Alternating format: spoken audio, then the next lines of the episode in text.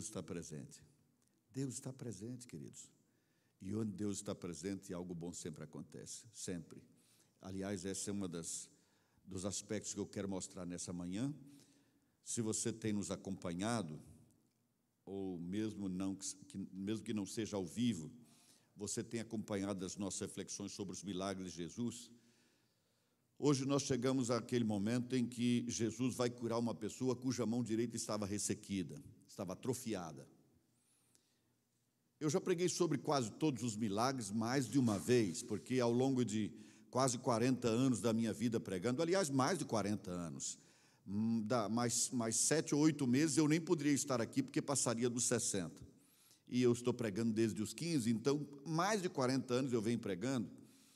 E eu já ministrei sobre esse, esses milagres de Jesus várias vezes. Mas esse, de um modo singular, fala muito ao meu coração, não por causa do milagre em si, mas por causa do que eu entendo que aconteceu na vida daquele homem e como Jesus se utilizou dessa circunstância mais uma vez para quebrar uma barreira que o homem, o próprio homem, talvez por instrumentalização de Satanás, o próprio homem cria de um para com o outro. Aquilo que devia ser um caminho, um acesso, uma porta, se torna um muro. Infelizmente, as pessoas constroem mais muros do que estradas. E Jesus vai quebrando esses muros. Nós, na semana passada, ministramos, por exemplo, sobre aquela mulher com fluxo de sangue. E nas outras vezes também nós tivemos a oportunidade de ministrar quando Jesus falava às pessoas, quebrando barreiras, sobretudo barreiras de tradição, barreiras religiosas. E aqui agora nós chegamos a algo que era muito caro há dois mil anos, e ainda é até hoje, muito caro para os judeus. Quem já foi a Israel sabe disso, pelo menos foi a experiência que tive, de você estar no hotel na sexta-feira, final da sexta-feira, 18 horas até 18 horas do sábado, achei muito curioso, eu já disse isso aqui, de eu tentar acionar o botão do elevador e ele não funcionar.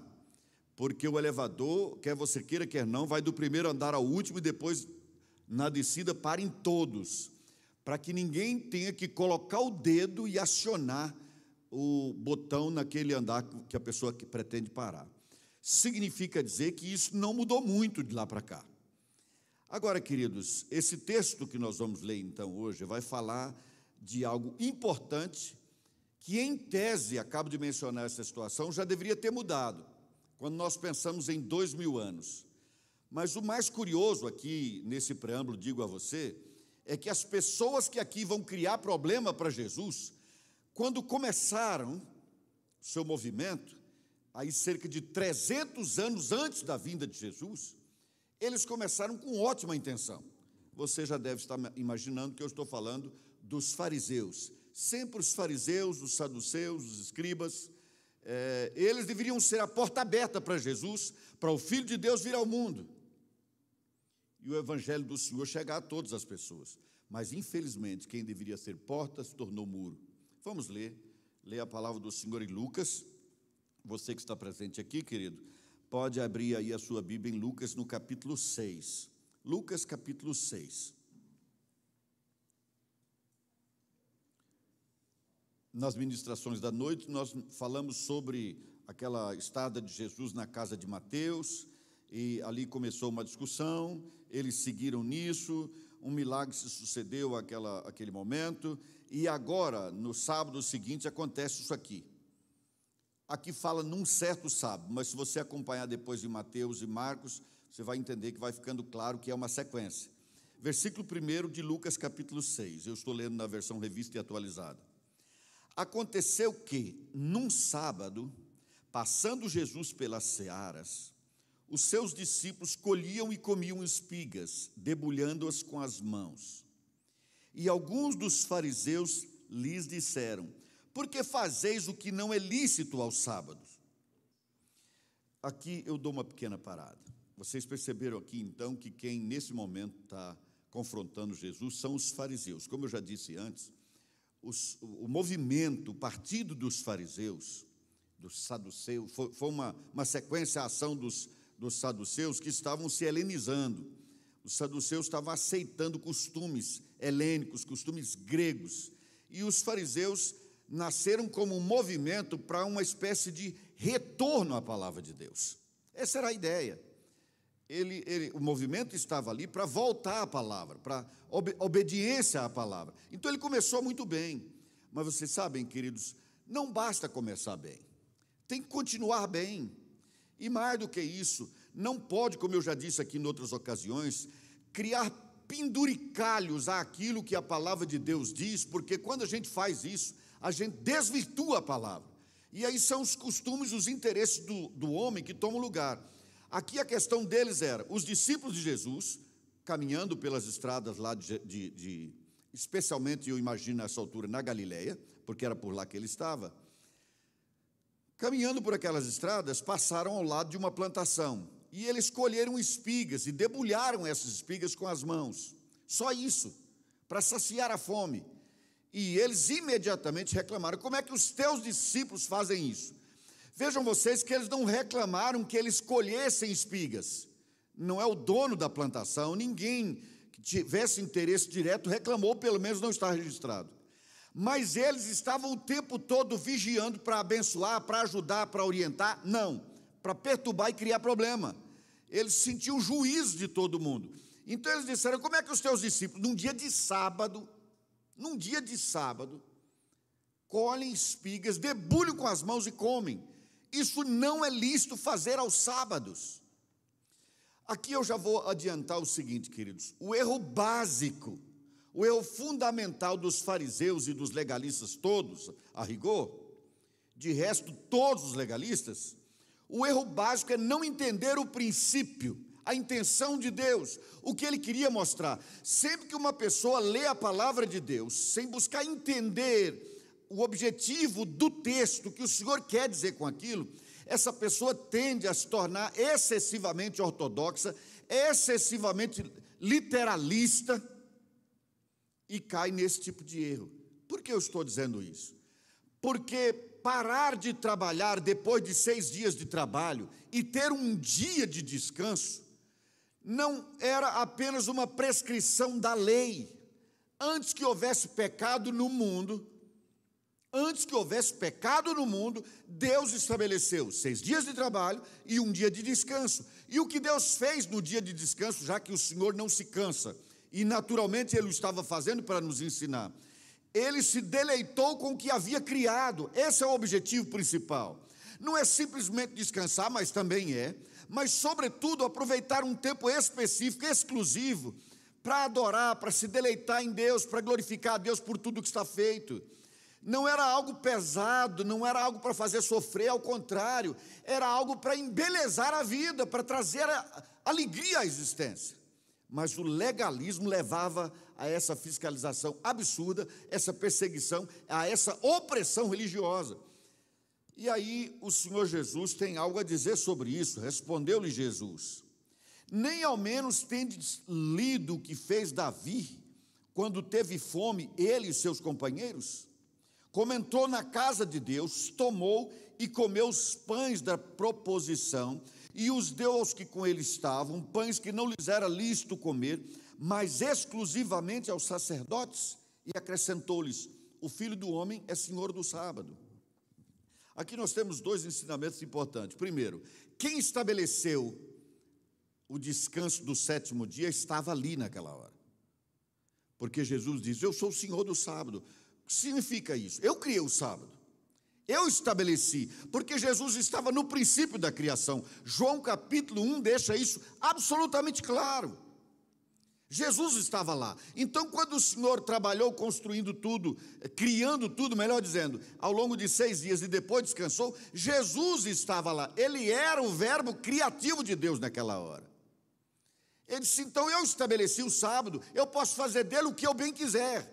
Mas principalmente, aqui está o Senhor dizendo, Davi entrou, comeu um pão que não lhe era próprio, que a lei proibia num dia de sábado. E alguém reclamou? Não, Deus não reclamou, Deus não pesou a mão, e vocês também não reclamam. Ou seja, até a intenção do coração deles na hora de falar do sábado não era de glorificar a Deus no sábado, mas de perseguir as pessoas quando lhes era interessante fazê-lo. Porque no caso de Davi, ninguém disse nada, ninguém reclamava, porque Deus também não tinha dito nada. Porque, queridos, muito mais importante do que guardar o sábado é existir para guardar o sábado, é existir para descansar nesse sábado, é ter saúde para glorificar a Deus nesse, nesse sétimo dia. Porque é um descanso obrigatório? Sim, é um descanso obrigatório que precede a queda.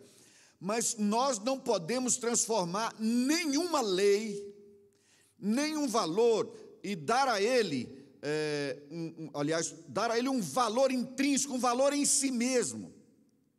Nós temos que entender que todo princípio foi criado, todo valor foi estabelecido, porque as pessoas estão aí. E no momento que nós damos mais importância ao que quer que seja, mais do que às pessoas, nós estamos ferindo os princípios básicos estabelecidos na palavra do Senhor. Ora, uma pessoa está passando fome e ela pegou aquilo para comer, não era lícito, mas ela estava com fome. Então, a fome justifica essa ação. É o que está dito aqui, é o que Jesus está mostrando. Porque ele que é Senhor do sábado não reclamou disso. Pois bem, tudo isso, queridos, é uma introdução ao milagre.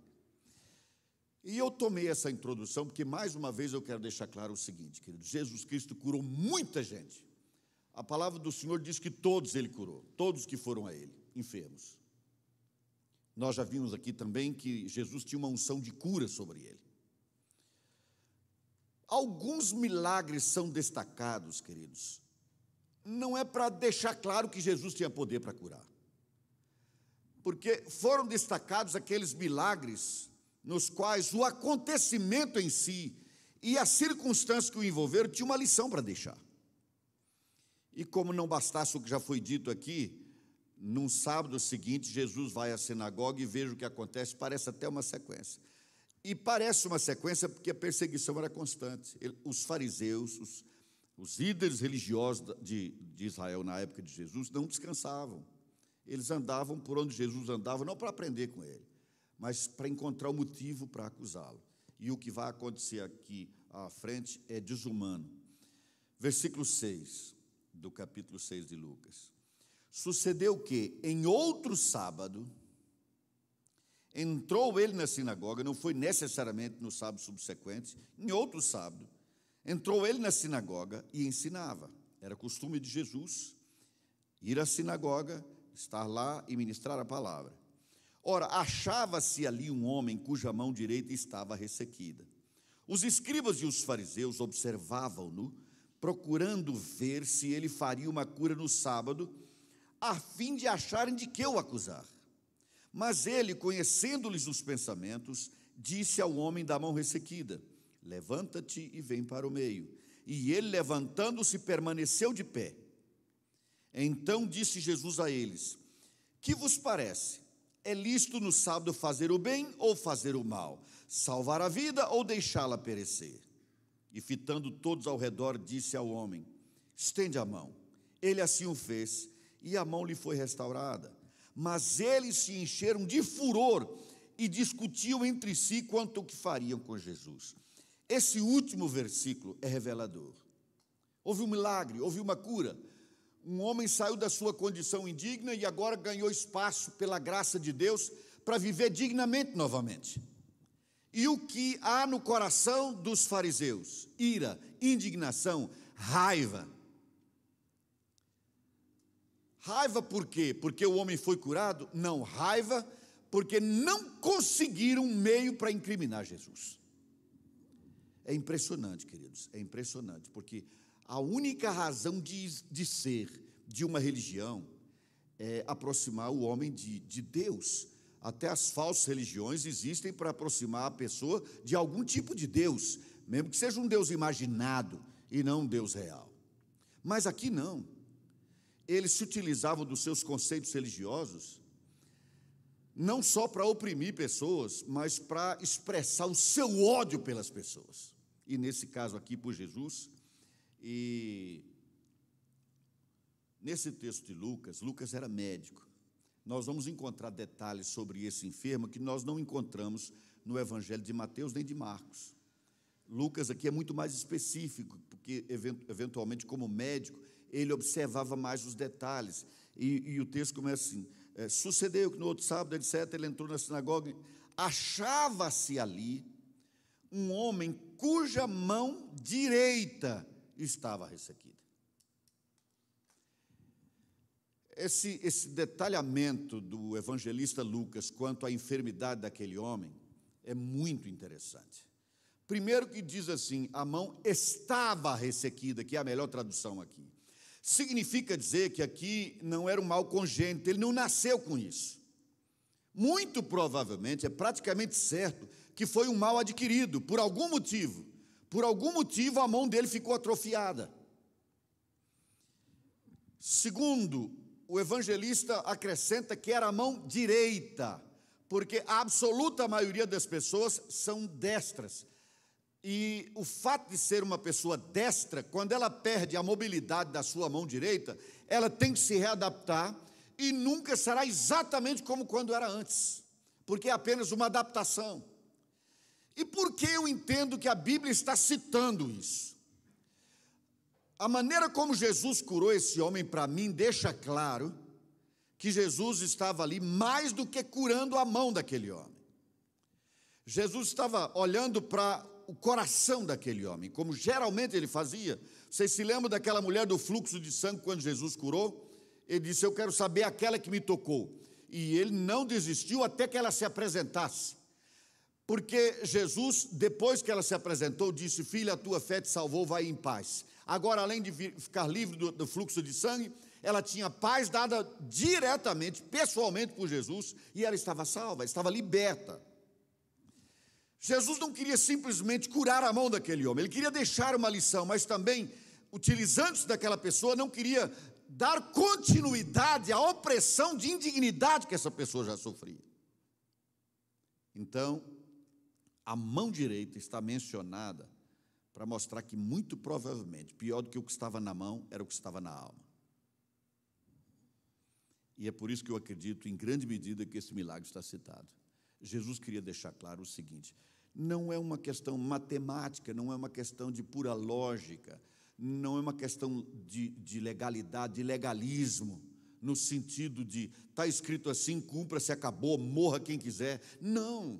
As pessoas precisam ser consideradas, cada pessoa precisa ser considerada, o coração de cada pessoa precisa ser considerado. Nós não somos iguais. Nós não somos iguais nem fisicamente nem na alma, cada um tem a sua identidade, cada um recebeu diretamente o sopro de Deus. E deve cada pessoa ser considerada na sua singularidade. Esse homem, a mão direita estava ressequida, a alma ferida. Vocês vão ver que Jesus cura o homem de que forma? Primeiro, Jesus se volta para o homem e diz: Fica em pé. Notem bem, amados, o, eu não sei quantos de vocês já foram a uma sinagoga, mas ah, na sinagoga onde já estive, eu acho que estive só em duas, mas nessas duas era uma espécie de retângulo. Só que as pessoas não se sentavam como comumente se faz nos templos evangélicos ou nos templos católicos, em que são bancos colocados uns atrás dos outros. Não, as pessoas ficam geralmente nas laterais e ao fundo, fazendo uma espécie de semicírculo. Então, muitas pessoas veem umas às outras. E o que dá a entender esse texto é que aquele homem de mão ressequida deveria estar sentado ao fundo, numa lateral daquela. Porque Jesus mandou ele ficar em pé. Depois Jesus mandou ele vir para o meio.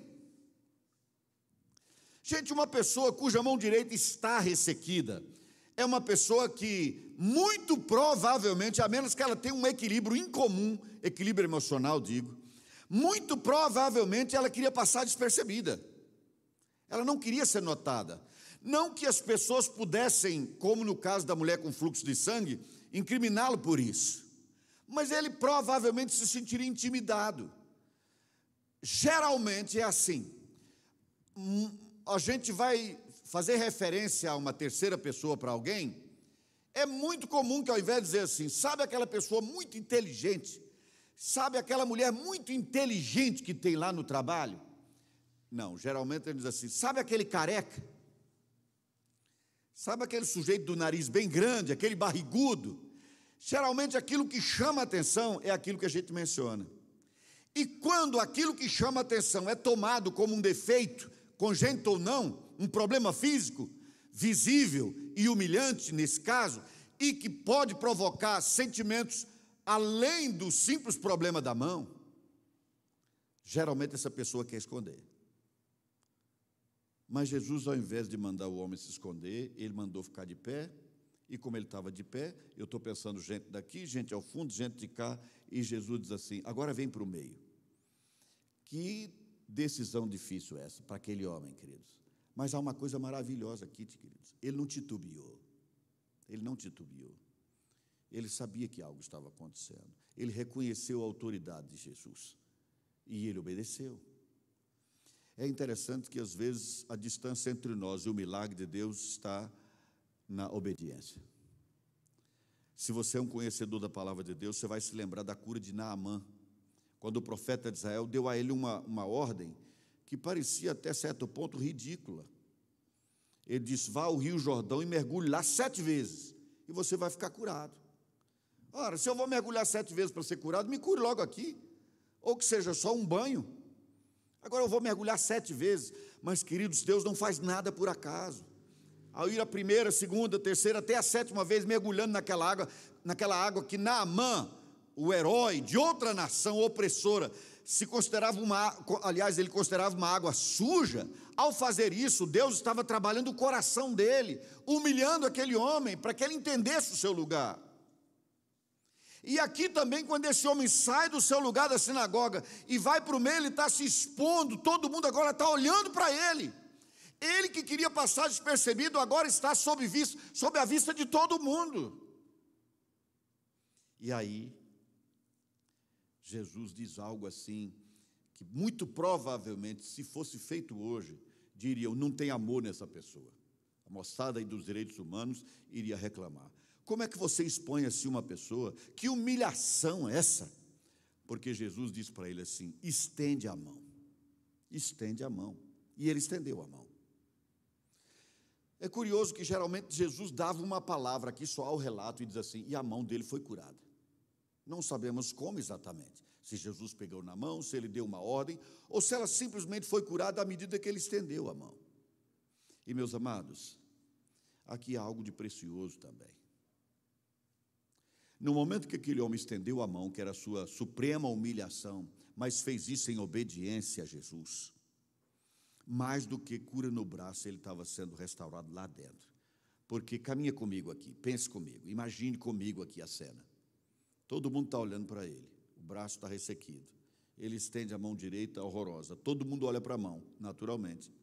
Jesus mandou estender a mão, quando ele estendeu o que lhe sobrava de mão, porque estava ressequido, estava atrofiado, quando ele estendeu aquilo, todo mundo deve ter olhado. Deve ter um, sido um espanto quando todo mundo viu a mão do homem sendo transformada. Você já imaginou uma cena dessa? Ali diante de todo mundo, a mão atrofiada vai voltando à sua posição, não sei exatamente o que tinha acontecido ou como aquilo estava representado, mas a sua mão foi voltando ao normal. Agora, eu imagino o homem que tinha a mão ressequida. Ele também deve ter ficado muito espantado. Mas quando Jesus operou essa cura na vida dele, o texto naturalmente não dá sequência ao relato, então nós não sabemos exatamente como tudo se sucedeu dali para frente. Mas de novo eu imagino, queridos, aquele homem cheio de vida, cheio de alegria, cheio de gozo, passando para mostrar a mão para as pessoas. Agora não precisava Deus mandar mais. Agora ele queria que todo mundo visse a sua mão, porque era uma mão nova. Ela estava restaurada. Algumas pessoas não entendem porque os discípulos de Jesus gostam tanto de dar testemunho. Mas sabe, você que está me assistindo e eventualmente tem um certo preconceito com os discípulos de Jesus, com as igrejas dele, com a noiva dele, saiba o seguinte: nós gostamos de dar testemunho, gostamos de contar o que Deus fez na nossa vida.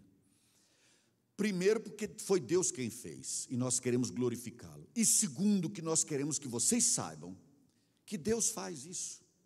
Mas Ele tem poder para muito mais do que curar uma mão. Ele tem poder para restaurar uma alma que está dilacerada, um coração que está sangrando, está sofrendo, que está doído. Eu sei que esse é um tempo de muita dor na alma, muita gente está sozinha, sem saber como faz. Algumas pessoas levaram tão a sério esse momento. Eu estou sabendo, como um vizinho, por exemplo, que há quase três meses, literalmente, não saiu mais de dentro de casa. Deve ser um momento muito difícil. Se você está nessa condição, ou se você está acompanhando esse culto, anos depois dessa minha palavra, não importa. Deus tem algo não só para o seu corpo, mas sobretudo para o seu coração. Transformação, gozo para a sua alma. Deus quer ministrar sobretudo na sua vida, no seu interior. Foi o que ele fez na vida desse homem. Ele o expôs, mas expôs para curar. Porque aqui há uma combinação perfeita. Sabe, amados, esse texto é o texto da combinação perfeita. O que é uma combinação perfeita? Uma pessoa carente na presença de Jesus. Quando uma pessoa tem uma carência e ela se encontra com Jesus, significa que algo grandioso vai acontecer. Foi o que aconteceu com esse homem. É uma pena que a gente não conheça a história dele daqui para frente, mas seguramente Jesus restaurou a sua dignidade. Ele agora voltou, provavelmente, a trabalhar da maneira como os destros fazem, porque ele agora estava com a sua mão restaurada. Então agora ele podia voltar aos companheiros de trabalho, agora eu posso voltar àquele antigo trabalho, porque eu estou bem agora. Em dias modernos é como se alguém dissesse assim: eu não preciso mais ficar encostado, porque eu posso voltar a trabalhar. Eu não preciso mais ser um aposentado, porque eu posso voltar a trabalhar, e trabalho traz dignidade, trabalho dá significado à caminhada das pessoas, porque elas se tornam produtivas. O fato é que a transformação de Jesus é no corpo, mas principalmente no espírito e na alma. Ok, mas vamos aqui ao texto novamente. Para os fariseus, quem era aquele homem de mão ressequida? Era um elemento, uma peça num processo de acusação de Jesus. Houve um dia que Jesus curou um homem, e quando ele o curou, ele disse: Você está vendo alguma coisa? Ele disse: Sim, eu estou vendo os homens, porque como árvores eu os vejo andando. Foi isso que aquele restaurado disse, ou seja, algo ainda precisava acontecer, porque ele olhava para as pessoas e via como árvores. Sabem, queridos, nós estamos vivendo num tempo em que muitas pessoas, absurdamente, dão mais importância às aves do que às pessoas, aos animais do que às pessoas. Eu não sei quantos de vocês eventualmente assistem alguns programas, sobretudo americanos, em que as pessoas chegam e dizem assim, chegam chorando com um animalzinho levado a uma clínica e já chega dizendo assim: é um filho, é uma filha, é parte da família. E o cachorro que já lambeu tudo que devia e não devia, passa a lamber a boca dessa pessoa e mostra a geração quase patética em que nós estamos inseridos em que as pessoas lutam e dão quase a vida pelos animais, pelas árvores, enquanto crianças continuam morrendo de fome. É ridículo, é patético. Essa é uma geração patética. Porque, infelizmente, para parecer interessante, politicamente correto, as pessoas estão dando mais importância ao que está à sua volta do que às pessoas esses fariseus viam ali não um ser humano, não uma pessoa, uma história de vida. Eles viam ali um elemento que eles podiam, do qual eles podiam se utilizar para acusar Jesus. Imagina a situação daquele homem na sinagoga, todo mundo falando sobre ele, mas ele presente, ele participando da conversa na terceira pessoa, sem abrir a boca. Imagina que situação ridícula dois ou três falando sobre ele sem ele dizer nada. Podiam pedir a opinião dele, né? Não, ele não fala. As pessoas ali não prestam atenção nele. E não estão nem aí para a sua enfermidade. A nossa geração faz hoje, resguardadas as diferenças naturalmente, mais ou menos o que faziam os fariseus. Os fariseus davam mais importância a um detalhe da lei e a um processo de acusação da pessoa de Jesus do que as necessidades de um homem. E isso acontece nos nossos dias igualmente. Quantos de nós têm cometido esse tipo de equívoco? Tudo isso, queridos, é carregado de muito preconceito. Na nossa geração há uma situação tão diferente que infelizmente, até a emissão de algum tipo de opinião é tomado por outros como preconceito. Mas, curiosamente, esses não percebem que eles é que estão carregados de preconceito às vezes. Por exemplo, quando nós lemos na palavra do Senhor sobre a questão da sexualidade, não vou entrar aqui em detalhe nenhum, a questão da sexualidade. Se essa leitura da palavra confronta algum comportamento dos nossos dias, então é nosso preconceito. Mas o fato dessa pessoa não me dar a oportunidade de emitir opinião sobre esse ou qualquer outro assunto, para ela não é preconceito. Porque é uma geração confusa e estranha. Mas ao mesmo tempo, o preconceito está por todo lado, inclusive, lamentavelmente, tristemente, entre nós mesmos, discípulos de Jesus. Os fariseus cometiam esses erros porque eles começaram a dar mais valor a um sistema religioso do que às pessoas. O sistema era mais importante. O sistema passou a ser um fim em si mesmo. Qualquer sistema qualquer conjunto de valores, seja o que for, que tomar o lugar de gente, tem que ser repensado. Porque se não houvesse gente, qual seria o sentido de haver qualquer valor, qualquer princípio? Eu sei que é um pouco confuso o que eu estou dizendo. Mas nós devemos entender com absoluta clareza que o objetivo de Deus é a glória dele e as pessoas a natureza será restaurada por causa dos homens e mulheres que Deus criou nesse mundo. Por isso a natureza aguarda a restauração dos seres humanos, porque assim também ela seja restaurada. Toda a natureza foi criada porque o homem foi criado, porque a mulher foi criada. Eu sei que há uma acusação científica de séculos de que nós, os discípulos de Jesus, somos de tal maneira centrados na salvação do ser humano que nós desprezamos o restante da criação de Deus. Mas isso é uma deslavada mentira, ou, no mínimo, é um engano terrível. Houve um filósofo do século passado que escreveu um livro exatamente discutindo sobre isso, sobre essa questão de muita gente imaginar que a natureza sofre por causa dos discípulos de Jesus que centram nas pessoas. Isso não é verdade.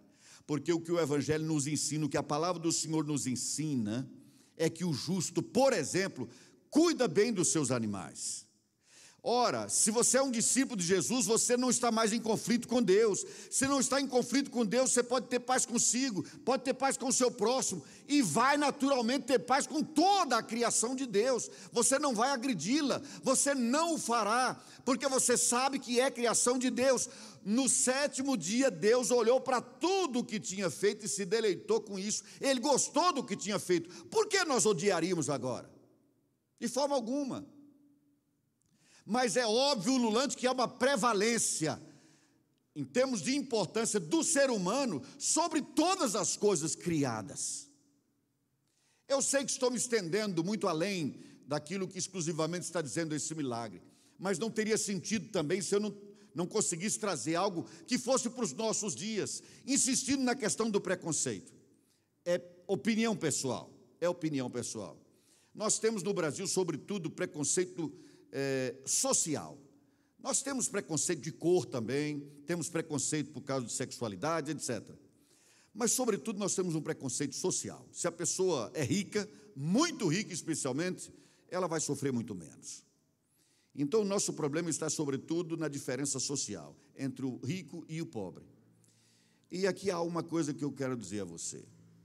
Muitos dos que nos ouvem, e vocês aqui também, irmãos, podem ter as suas preferências políticas, por exemplo. Totalmente à direita, totalmente à esquerda, mais de centro, não interessa. Seja que direção que você caminhar politicamente, põe no teu coração o seguinte: apoie e incentive sempre aqueles que mais trabalham para encurtar a distância entre os que têm muito e os que têm pouco. Esse é o melhor político. Não interessa de que lado ele segue, porque no papel praticamente todos os partidos são a mesma coisa. Todo mundo vai cuidar da justiça, vai cuidar da, vai cuidar da segurança, vai cuidar da educação e da saúde, vai dar casa para todo mundo, etc. Mas nós devemos estar atentos àquelas pessoas que de coração fazem o possível para encurtar a distância. Porque quando encurta a distância entre os que têm muito e os que têm pouco, geralmente acontece naturalmente justiça social. E o preconceito diminui, diminui. Vocês imaginam, por exemplo, é, que alguém se importaria em morar ao lado ou próximo de uma pessoa é, que eventualmente tivesse uma cor diferente da sua, se essa pessoa é famosa pela enormidade da sua riqueza, da sua condição financeira? Provavelmente não. Eu estou tentando, queridos, criar uma situação em que fique claro para nós que os fariseus eram carregados de preconceitos, mas nós, discípulos de Jesus, temos que lutar contra isso. Temos que resistir a isso.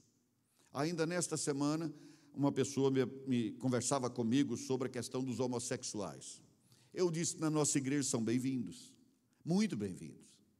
Vocês que me acompanham aqui, queridos, praticamente domingo após domingo, sabem que eu tenho dito isso. O melhor lugar para uma prostituta estar nesse domingo pela manhã é aqui nessa igreja. O melhor lugar para estar um homossexual que está lutando na sua vida difícil, o melhor lugar para ele é estar aqui, para ouvir a palavra de Deus. O melhor lugar para os bêbados irem nessa manhã seria esse lugar.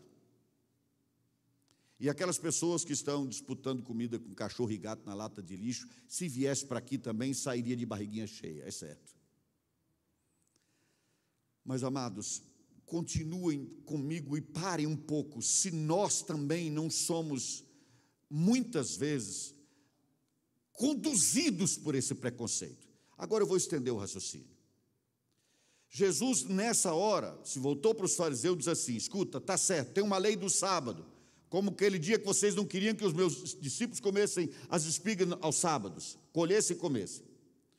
Há um sábado, mas há gente, há pessoas, e eu pergunto a vocês: o que se deve fazer num sábado, bem ou mal? Mas quando ele fala em fazer o bem, ele diz atender a uma pessoa, como aqui no caso, curar um doente ou dar comida a quem tem fome no sábado. Só que quando ele fala do mal, ele não menciona uma atitude, mas uma omissão. É assim que Lucas traz a, a, a história desse texto, desse acontecimento melhor. É melhor fazer o bem no sábado ou fazer o mal? Salvar a vida ou deixá-la perecer? Porque, queridos, aí às vezes está em grande medida esse preconceito. Eu não sou responsável por isso. Não fui eu que levei essa pessoa à fome. Eu nunca escravizei ninguém. Eu nunca tomei terra de índio. Não interessa quem fez. Se a pessoa está carente, é meu dever cuidar disso. Não é uma questão de fazer o mal objetivamente, não é uma atitude, mas o fato da gente não se importar, deixar para lá, não sofrer com isso, não tomar providência nenhuma, esse é também o mal. Mesmo que não tenha sido eu a praticar aquilo que levou aquela pessoa àquela condição, eu sou responsável quando eu sei que posso fazer alguma coisa e não faço. Não interessa se é sábado, domingo, não interessa o dia. Espera-se que eu faça o bem quando? Quando encontrar alguém que precisa daquele bem que eu possa fazer. A omissão é pecado. A omissão é pecado. Não amar é pecado não agir é pecado. Geralmente a gente pensa no pecado sempre como uma comissão, aquilo que você cometeu, aquilo que você fez. Mas o pecado é igualmente quando nós não fazemos o que temos para fazer. Pensem nisso, amados. Agora, volte mais uma vez seu, a sua mente para esse homem que foi curado. Enquanto aqueles eram uma, o viam como uma terceira pessoa, cuja singularidade não interessava a eles, Jesus o amou, foi isso que ele viu. Jesus o amou. E ele teve fé e obedeceu. Eu disse há pouco que ele foi curado porque ele obedeceu. Jesus falou e ele foi para frente. Meus amados, todos nós sabemos, com absoluta clareza, que Jesus nos mandou fazer coisas que nós não estamos fazendo. O problema desse homem era mal ressequido. Mas sabe o que Jesus disse uma vez? Uma pessoa, é melhor que ela entre manca no céu com uma perna só do que com as duas caminhar para o inferno. Significa dizer que a mão é importante, a perna é importante, o olho é importante, mas isso aqui é corpo, não é, como diziam os gregos, uma prisão da alma, não é essa a ideia. O corpo é importante, Deus o fez. Mas, queridos, vai chegar o um momento que esse corpo vai se decompor, isso é óbvio, Lulante, todo mundo sabe disso. Mas a pessoa que está habitando esse corpo, que faz parte dele, vai existir para sempre. Em que condição ela vai existir para sempre? Então, quando eu sei que uma pessoa está caminhando para o inferno, e eu me omito de pregar o Evangelho a ela, de ensinar sobre Jesus para essa pessoa, é isso que o Senhor está dizendo aqui. Eu já estou salvo, eu tenho a minha igreja, os meus irmãos na fé, e os outros? Os outros são só os outros. Aí a gente começa a emitir juízo de valor sobre os outros. Vão queimar no fogo do inferno, são perversos, são maus, são ruins. Então, hoje no nosso país está essa situação que já está beirando o ridículo em que se é alguém que está do lado político que eu, que eu torço, então essa pessoa é boa. Ela é boa em si mesma, acabou, não se discute mais. Se é a pessoa que eu sou contra, essa não presta e acabou. Queridos, onde é que nós vamos chegar com isso? É interessante, um diz, do lado de lá tem ódio, aí do lado de lá diz assim: não, ódio está do outro lado, não fomos nós que começamos. Interessa quem começou? O que interessa é que isso é ridículo, não pode continuar. Nossa nação precisa de uma mudança, queridos. E essa mudança pode e deve começar onde ela não é, onde a mudança não é necessária, dentro da igreja. Porque aqui dentro nós não temos isso uns contra os outros, pelo menos em princípio não. Então nós devemos ensinar isso ao mundo, levar isso ao mundo. Não podemos omitir isso e muito menos fazer parte dessa situação que está levando a tudo isso. Significa dizer que agora ninguém eh, eh, emite mais pensamento próprio? Não, claro que não tem nada a ver com isso. Somos pessoas livres e uma das poucas liberdades que esse que a existência mundial do Estado opressor está nos deixando ainda é um pouquinho de liberdade de consciência e um pouco de liberdade de expressão. Tomara que não caçem de vez. Mas, queridos, quando nós expressamos, quando nós expressamos aquilo que somos livres para expressar, façamos isso sempre com uma perspectiva construtiva, de edificação. A palavra do Senhor diz que nós devemos falar aquilo que transmite graça e que edifica ao que ouve. Eu sei que eu já fui para muito além da cura desse homem, mas e qual é o objetivo de todo esse escrito? Não é esse? Sim, é esse. É ir além de um simples milagre e nos deixar uma lição. Jesus amou esse homem Jesus deu valor a esse homem. Ele voltou a ter uma vida digna. Ele voltou a ser um trabalhador digno. Ele voltou a poder mostrar-se para todas as pessoas sem ficar escondendo uma parte de si mesmo. Finalizo dizendo isso, para você que está nos assistindo também. Você tem uma parte da vida que tem estado escondida porque você tem vergonha dela? Não importa. O melhor que você tem a fazer é levar essa parte escondida para a luz. Não para expor para as pessoas necessariamente, mas para expor para Jesus. Fala para Jesus. Diga para Ele. Diga para Ele aquilo que você quer esconder na sua vida, aquilo que você quer que ninguém saiba. Se está guardado como um segredo no seu coração, Deus já sabe, mas Ele quer que você fique de pé, venha para o meio, estenda a mão e diga: Eu preciso, eu preciso da tua bênção eu preciso me limpar disso que eu considero um motivo de vergonha na minha vida, sendo ou não, na realidade, um motivo de vergonha. Jesus pode fazer isso por você, curar você, restaurar você, refazer a sua caminhada. Amém? Nós entendemos que, como Ministério a um, nós não vamos ensinar as pessoas como elas devem viver suas vidas, isso é um dos nossos princípios. Nós vamos pregar o Evangelho e mostrar o que Jesus tem mostrado. Ensinar da melhor forma possível o que ele nos ensinou. Trazer da maneira mais cristalina possível os seus princípios para a nossa geração. Faremos isso de forma absoluta, de forma perfeita, inquestionável? Não, isso é impossível. Então nós estamos abertos ao diálogo com você. Nos procure, entre em contato conosco. Vá para o Facebook, vá para o Instagram, procure o Ministério um a um lá, entre em contato conosco. Nós queremos dialogar com você, estamos abertos para qualquer assunto. Não importa, o que quer que seja, o que foi ministrado, tem sido ministrado aqui por mim, pastor Luciano, outros pastores da igreja, outros irmãos da igreja, nas nossas células, não importa. Nós estamos abertos ao diálogo. Nós queremos dialogar com você. Queremos ouvir o que você tem a dizer. Inclusive, se o que você tem a dizer contraria totalmente o que nós temos ministrado aqui. Nós estamos abertos ao diálogo.